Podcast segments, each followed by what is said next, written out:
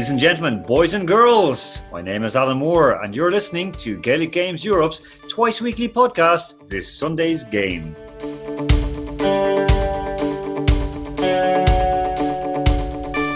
A warm welcome to this Sunday's game, your twice weekly sneaky peeky into Gaelic games in Europe. We've another two superb guests today with GGE chairperson Tony Bass joining us with an update on season 2020. He also has news from Croke Park and the knock on effects across the world of GAA, with revenues set to be devastated in Ireland. We'll get an insight into RT Sport with Clare native Marie Crowe. She, of course, hosts the daily sports show on 2FM, Game On, and she also had the Ultimate Dream Home DIY project completed just as lockdown hit Ireland. But first, a of news.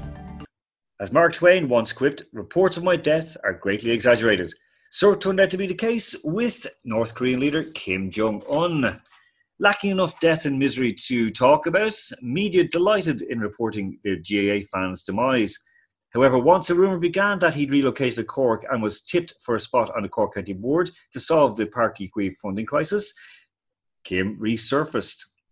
A keen student of former Cork County Board Secretary Frank Murphy, he later that day appeared in Pyongyang opening the newly refurbished Gaelic Park. In an interview with Red FM's Neil Prendeville, the beloved leader commented, Our after seeing the mess in Cork, I figured it'd be easier to fix the North Korean economy. Now, as CEO of the English Football Players Association, Gordon Taylor touts the idea of moving to GAA style 80 minute games. He also wants to increase substitutes allowed and also has put forward the idea of going 15 aside in the Premier League. At the same time, Connacht GAA President Jerry McGovern opined that we should just write off the 2020 season in its entirety. As he said to RTE, by returning to play in the coming months, I just feel that we are putting people into certain situations, be it players at junior or senior club level, people who love to play our games. In my opinion, they will all be at risk, but so too will be their parents, grandparents, their young families. The possibility of getting this virus is simply too serious, all for the sake of football or hurling. We'll not die for a game of football, but we will cause death by playing it. We're going to start off the show today going straight away to Maastricht and to Mr. Tony Bass. Okay, I'm delighted to be able to welcome back onto this Sunday's game the chairperson of Gaelic Games Europe, Mr. Tony Bass, all the way from Maastricht. Tony, how are you doing? Not so bad, Alan. Good to be with you again. I know. Listen, you're looking very well, and you have the tracksuit top on the right way around, so you, you, you look like you're motivated. Yeah, um, well, I'm about to do two uh, online meetings after this interview. So uh, yeah, it's funny, you know, in, in, the background, thing, you know, things still have to be done. We still have an organisation to to keep in place and to run and to coordinate. So you know, there's a lot of stuff going on in the background, uh, including some you know administration stuff which we we mightn't have got to if we're in the middle of a playing season. But we're in the middle now of uh, setting up a whole uh, subcommittee structure and getting our regional committees established and up and running and and more in place. And that, that's been a project which has been ongoing since the launch of our development plan over a year ago. Um, so, you know, we're, we're sort of trying to use the opportunity um, amongst the challenges we face. Now, when you're talking about background and getting stuff done, I thought you meant painting the walls. no, that's that. That's my daily bit of therapy. Uh, I, I spend an hour or two most days doing a bit of decorating, on the basis that there's no rush. If it's going to be done well, you need to take your time. Uh, they're using this time now to put structures in place that wouldn't have been done if we're all flat out running around day in day out. How do you think Gaelic Games Europe is going to? Uh, it's a terrible thing to say, but to benefit from this lockdown. What, what we're seeing now, and, and what we're also identifying, is people who are interested in being active. If put it that way. So um, I'm just noticing, like following social media streams of various clubs, that people that you know wouldn't always be to the forefront in clubs are popping up and organizing things. And i think that's one of the challenges is for us to identify and harness those what i would call activists in the future.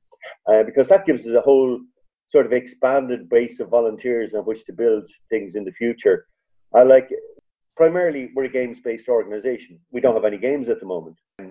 But that does allow us to look at all the things that go into supporting uh, the running of our games uh, because that takes a whole back, background structures and committees and people working and planning for the future.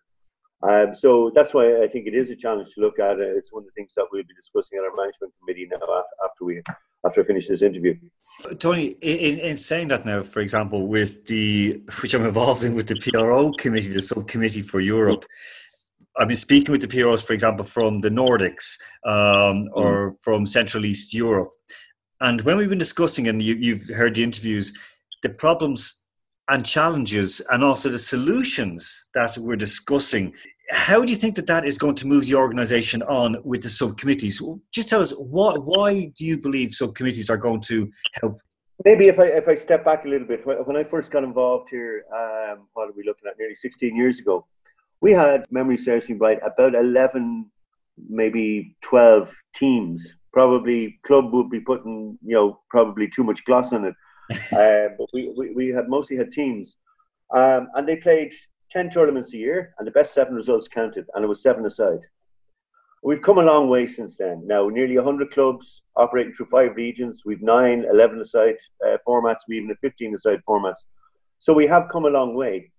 Um, but our structures didn't necessarily develop in line with the, with the progress on the field, if you like. In 2006, we we took a fairly dramatic move to, to what we call regionalized then, and we created certain regions and with a little bit of change along the way. Those regions are essentially there in place. I, I think if you have a long term vision, my long term vision, I make no secret of it, is that uh, Gaelic Games Europe will become more like a provincial council in GAA terms. And each country would effectively become its own county. That's just putting it in GA terms. And I, I think we're well on the road to that. Um, it, may, you know, it's obviously going to take some more time to do that. Uh, but there, there are other things happening in terms of the administration structures for World GAA, which unfortunately are held up a little bit because of what's happening. There was to be a special congress in September, which would have adopted, or sorry, adopted um, new rules relating to how World GA is run and allowing a lot more flexibility for international units to do the sort of thing that I'm already talking about. Yeah. So they were providing for uh, councils at international level rather than just committees. Committee in GA terms represents sort of a county structure whereas a council is one that collects a combination of, of counties. We would know them in the GA in Irish terms as provincial councils. Right. But the proposal now is that World GA will be able to look at, say, creating a European council or an American council, an Asian council. And then there, there would be a substructure within those which would be more reflective at, at, the games level. You know, it's not just about structures because from structures also league competitions, you know, European championship type style competition and we were already thinking about that with proposals for a Super League. We'll have to see how they go uh, next year, whether we have to defer the year. But, you know, things like that will come. They will oh. come. And we will make mistakes and we will try different options. And I think that's one of the things I've loved about European GA since I got involved here after many years being involved in Dublin and Leinster is the readiness and the openness to change. We don't have too many how would I put it, structures that are so rooted in tradition that we can't change them, like provincial championships. You know, may or may not be a good thing, but uh, you know, it's almost like a that you can't challenge uh, in, in, in Ireland. Um, whereas I think in Europe, you know, we're much more open and adaptable. But definitely going forward, putting in place things like the regional structures will be very important because they will eventually become the administrative structures of the future and then the, the, the, subcommittees that we're creating within Europe. So you'll have your, like as you mentioned, your PR subcommittee, Ocean Games subcommittee, health and welfare subcommittee, referee subcommittee, whatever it might be. One or two sort of central officers, obviously the relevant officer for Gaelic Games Europe, court, you know, acting as secretary and coordinating them. One rep from each of the five regions uh, will allow the regions to be directly involved in the day-to-day administration um, our, of our, our organization. And over time, those committees will eventually become like committees or commissions that you would see in any international organization. So really, they're, they're the building blocks for the future. We, we all know, first of all, that money doesn't grow on trees, and also that you need uh, an, an investment to, to make this happen and to continue it on, at least for the initial two, three years.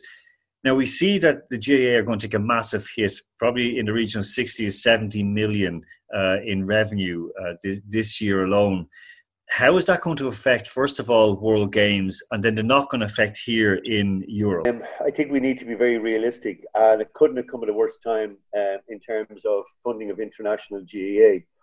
Uh, because last year, for the first time, we had managed to have significant increase in funding uh, from Croke Park. So if you take that, our, our annual capitation grant, if you like, for day-to-day stuff, was about 26,000 euros, and it had been for quite some quite a few years. Well, last year, through World GA and uh, Niall Erskine's the chair of the committee there, and John Horan, the GA president, was very supportive, and Europe was able to get an extra 40,000 in funding for governance and administration um, projects, etc. That was budget, triple the budget, basically. Yeah, so yeah, so de facto because we, we we don't have a lot of sponsors, so you know that really most of our income comes either from the fees that players and clubs pay in, um, as well as then the majority of our income actually comes in, in the form of a number of grants from Croke Park.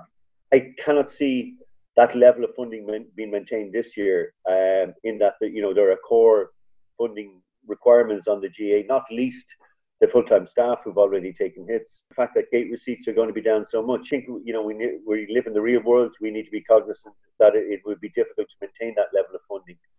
Equally, I would have to say, obviously, our expenditure has gone down this year, so it may not have such a dramatic impact. Where my fear is that it becomes a new base for the future. Yeah, they'll go back to a couple of years ago and say, well, listen, you've made do with 20, go back to, again, picking a number every year. Uh, I, I would be fearful that you know the, it would take us a, a, you know some time to rebuild back to where what we'd managed to achieve as international units working together over the past few years. There's been a cohesion there that didn't exist in the past, and uh, you know there's creation by John Horan a few years back of this World GA structure.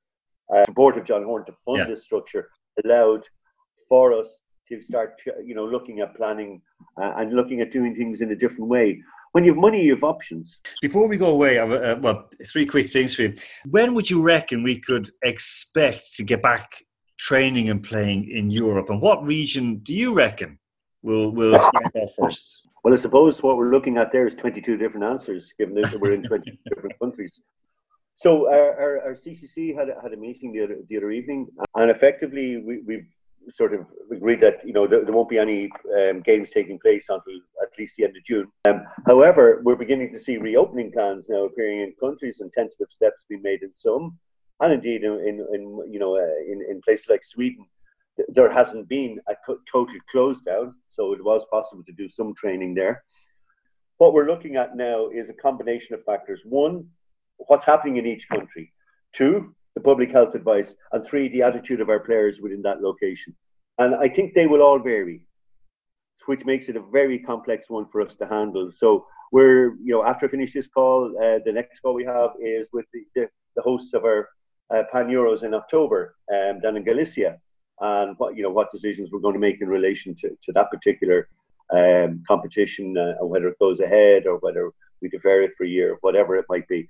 But we have to look at all those things currently our thinking is we won't make that call until around the end of July. Okay. Which will still allow clubs plenty of time to make bookings and to decide if they want to travel. Of course, the other big issue we have is the fear of will clubs want to travel and will we be able to travel?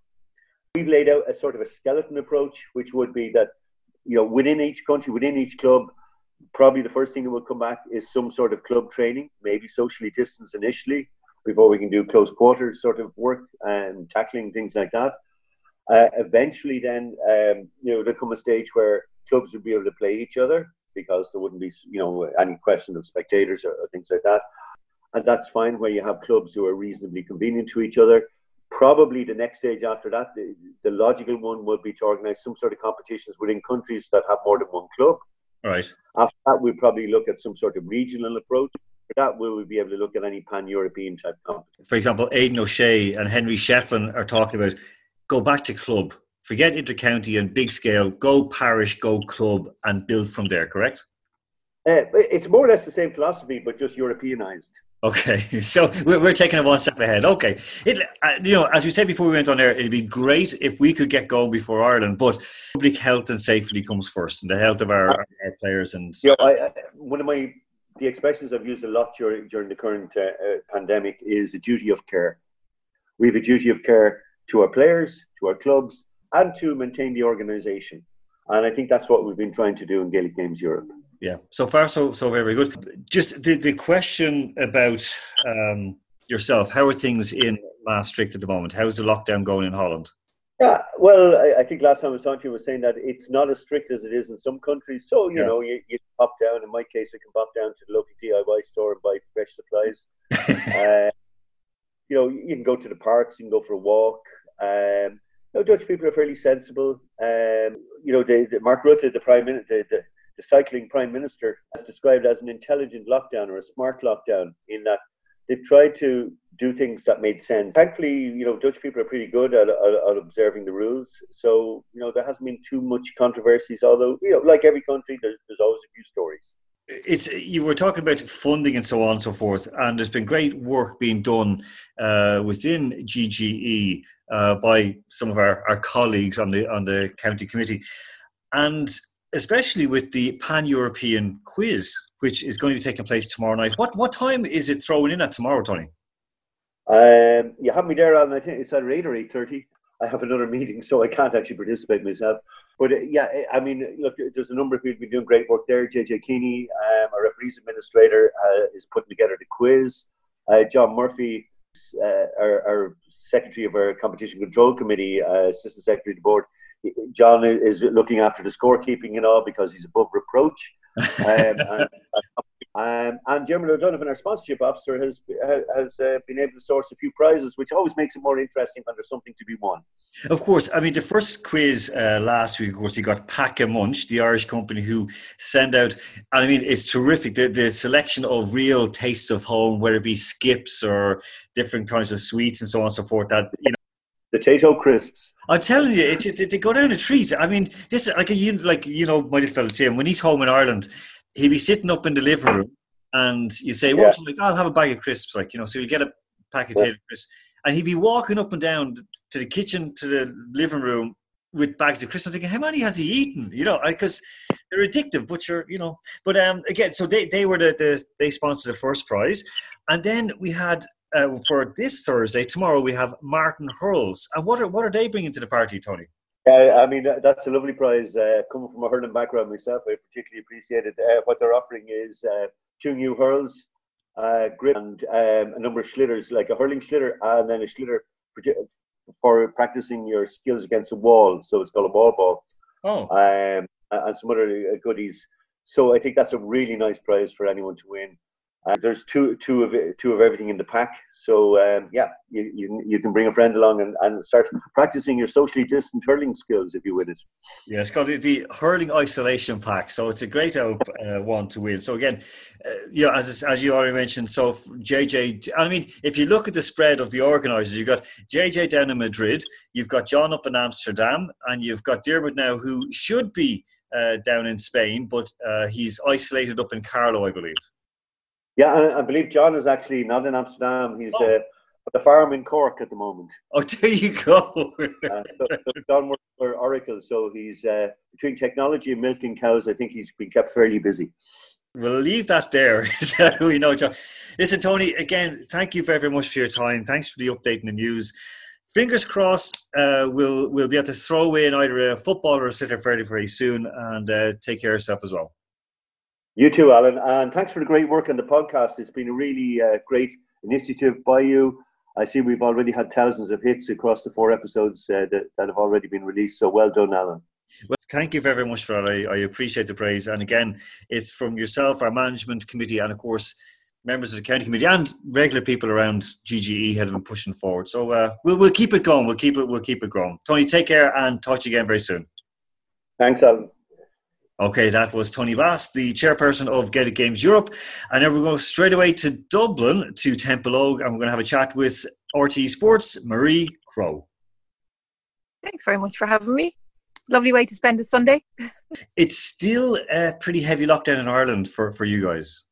Yeah, it's the weekend that the championship was supposed to be starting, so we'd have had like London and New York games. So instead, we're sitting around wondering waiting kind of watching to see what's going to happen over the next few weeks. It is the lockdown has been extended now until the 18th of may so that's kind of putting everything on hold. And like it's quite difficult not to call for clarity even though we know when it comes to ga i mean even though we know that uh, that's just hard not having something to look forward to i think because like you know and any GAA fan knows like this is the time of the year that you absolutely love the sun is shining you'd be getting in your car heading off to a game sandwiches packed was it just epitomizes everything that is special about the GAA when you're when when it's championship time and like we should be starting it right now so it is it is hard and I think today especially because it's a Sunday and I actually have nothing to do, like not one thing, which is so strange.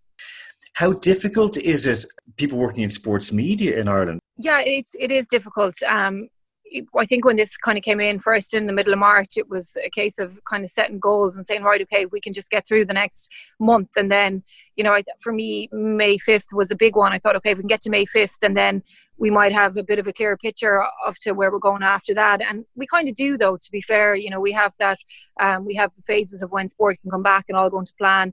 And, you know, provided everything is safe, it will come back just trying to talk to people about different things, you know, and it, like with radio, you don't want to be repetitive. So every interview can't start with what are you doing in the lockdown you know are you doing zoom training so you really have to think outside the box and and and just try and find other angles to go at people with whether it's kind of looking at the sports science of things or just looking at people's personal stories and and, and trying to get like it does give you a bit of an opportunity to get under the hood of people a little bit like kind of find out what drives them because you know they are they don't have a goal themselves. A bit like us you know we don't have a massive focus on anything. So the interview can go anywhere but it means that their guard is a little bit down. So you kind of get a little bit more out of them in terms of what drives them why they do what they do because elite sports people are such a different special breed of people that that they're fascinating. And for most of the year they're kind of wrapped in a bubble and they're and they're locked up and they don't let their guard down because they don't want to show any weakness. But when they're not aiming for something which is rare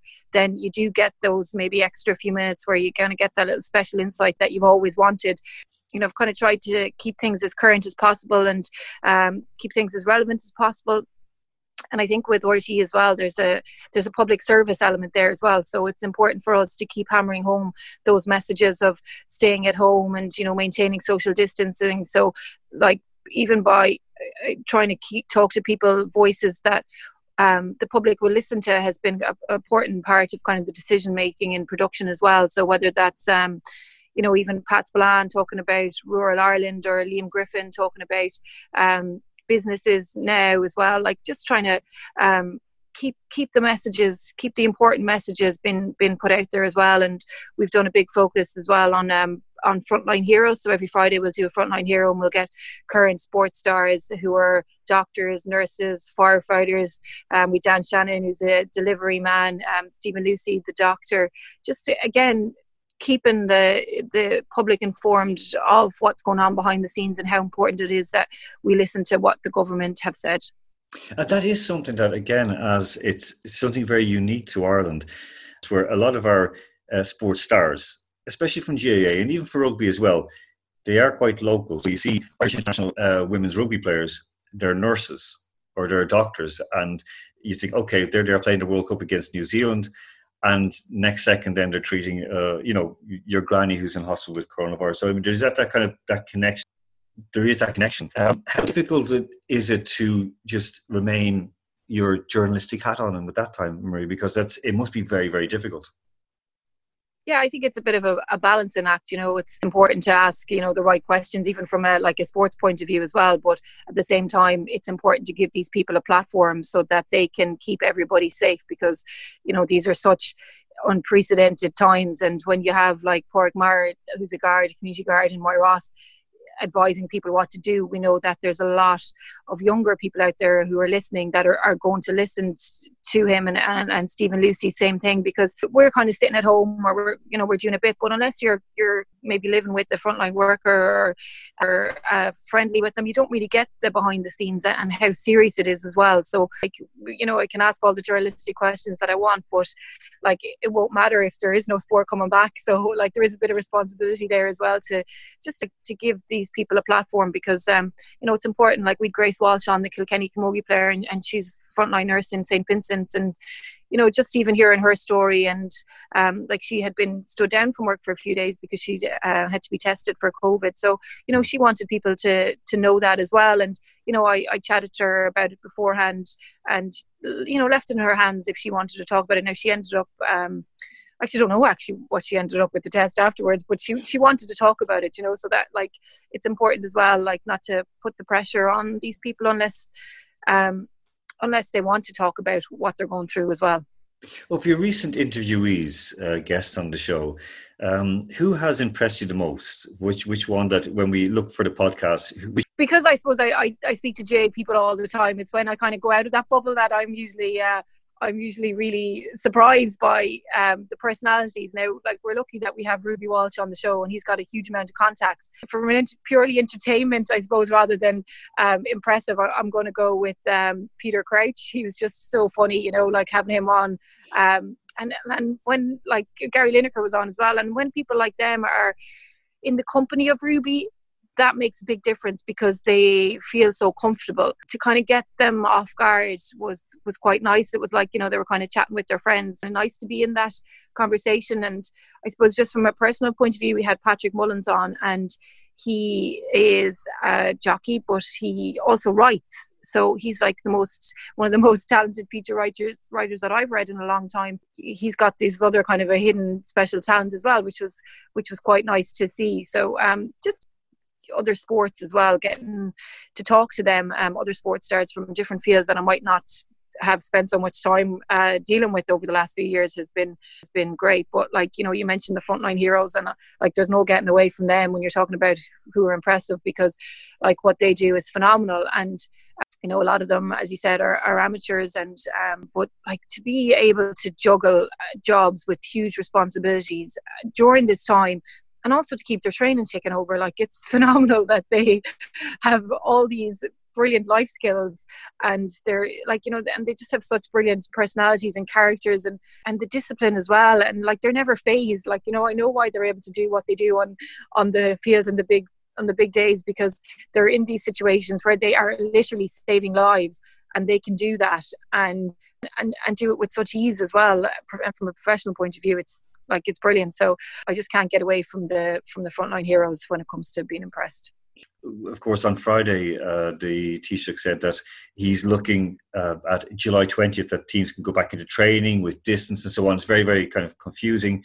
Coming from a GAA household and background, what, what's what's kind of the the opinion of playing behind closed doors? It's a really hard one and it's one that I struggle with all the time and I and I flip flop and seesaw on it.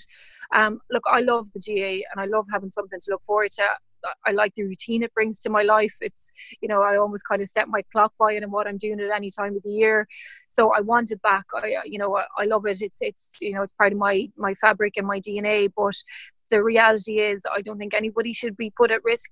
Um, these are not professional people. They are not in a situation where they can go and stay in a hotel for weeks on end. They have to live their lives. I was talking to an intercounty player recently, and he lives with his 91 year old granddad, and there is no way in hell he's going to risk his life going off to a group training or to a match and coming home to his granddad. And why should he? And like that has to come first. And uh, like we have to be cognizant of that when we're putting pressures on people and, and saying you know we wish sport was back and we you know we wish we had the GA because it's just not fair to put people in that situation I wouldn't want to be put in that situation myself. Um, if the government can, we're in a situation where you know the, the number of cases are really low, um, the number of tests are high. The government and the health officials say that we're in a safe place.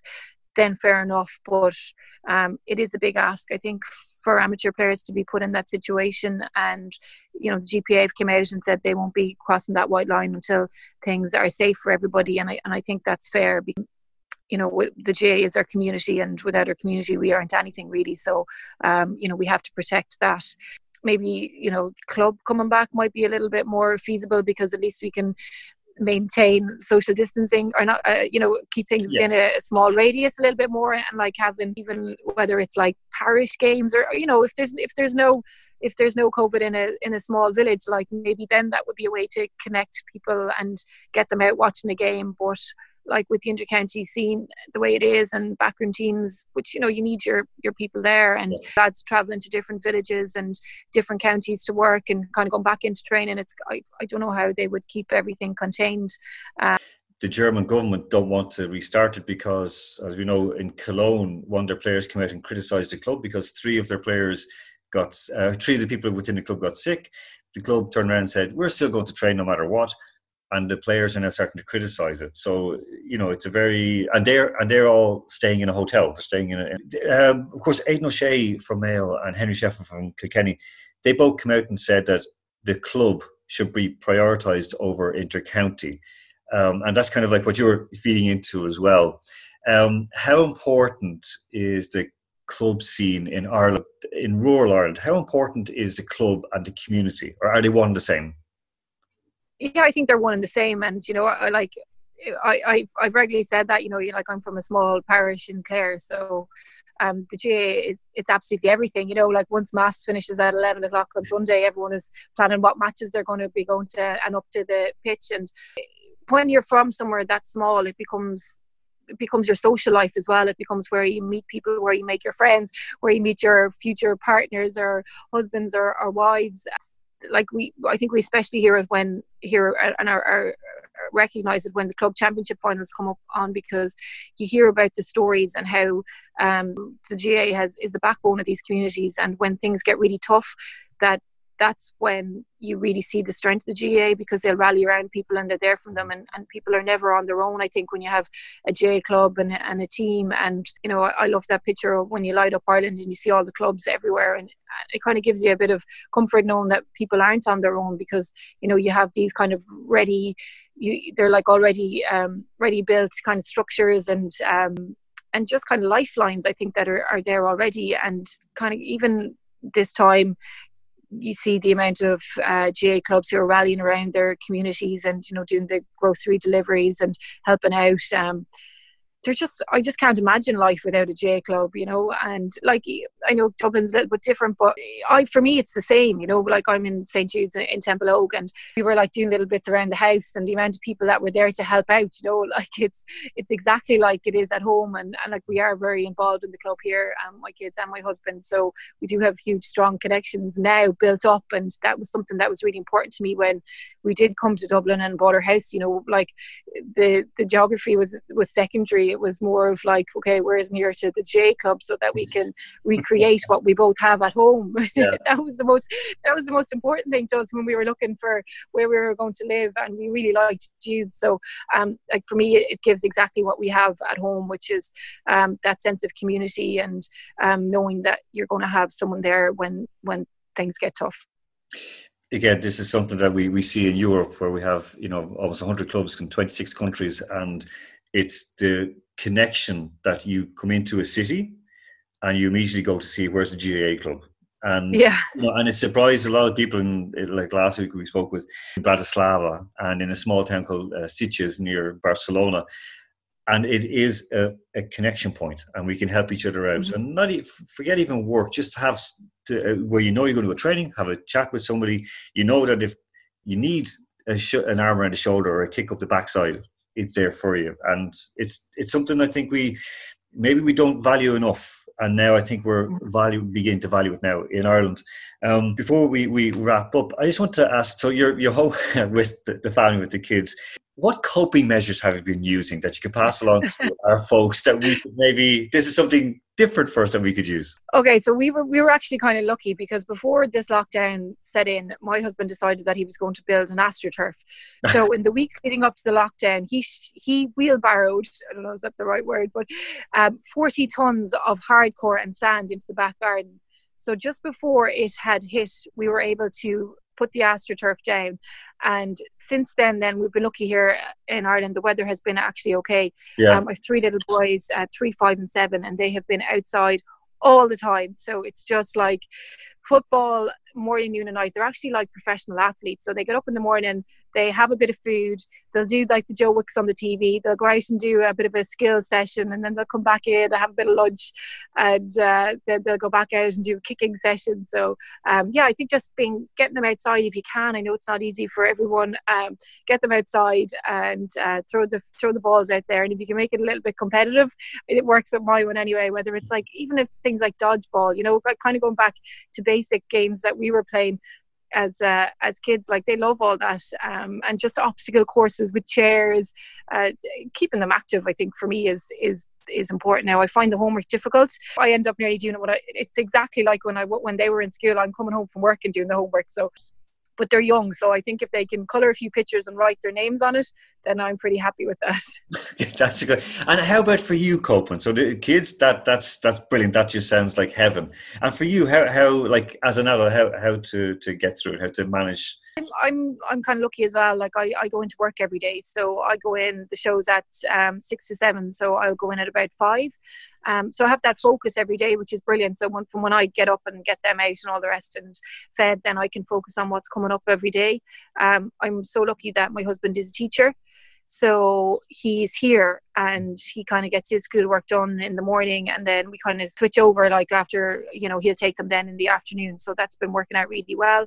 Um, but yeah, like the, I, the thing that I'm finding most difficult is not seeing my parents and my family. I've loads of six siblings and they all have kids. So um, it's hard not seeing them and knowing that it's going to be a good while before we see them. Um, same with Billy's mom his sister as well like not seeing them is quite difficult but yeah we're just trying to I kind of just see it as a time where we get to connect as a family and um, practice my own football skills out in back garden as well, and just trying to just trying to keep active and and knowing that we're never going to get this time again and at some stage life will go back to normal. And you know i know that my husband and i will, will look back at, at these few months and think God, like we, you know, we had that great time with our, our children and we pressed pause in our lives a little bit. Um, you know, we, before that we were so busy all the time, just rushing around. Um, you know, it's, it's a good time now and, you know, we will get back to driving down to Clare and Kerry very, very soon. And, and, you know, next summer we'll hopefully be back at uh, GAA matches again and, you know, be giving out about how busy we are. But for now it's, you know, just let's spend as much time together as possible and um, watch the boys grow up. Perfect. Just cherish those moments because they go very by very, very quickly, very quickly. Marie Crowe, RTÉ Sport, thank you so, so much for your time. And um, let, fingers crossed, uh, we're, we're going to hear you on the radio anyway. Uh, it's it's daily. It's daily from uh, 6 to 7 Irish time. That is 7 o'clock in Europe and 8 o'clock in Europe over the two time zones. So thank you very much. Have a great Sunday. Thank you. You too. As the final whistle blows on this Sunday's game, we thank Tony Bass and Marie Crowe for their time, for all of you for listening, and of course, we'll be back on Sunday with some more news, views, and interviews from around the world of Gaelic games. Until then, take care of yourselves and each other.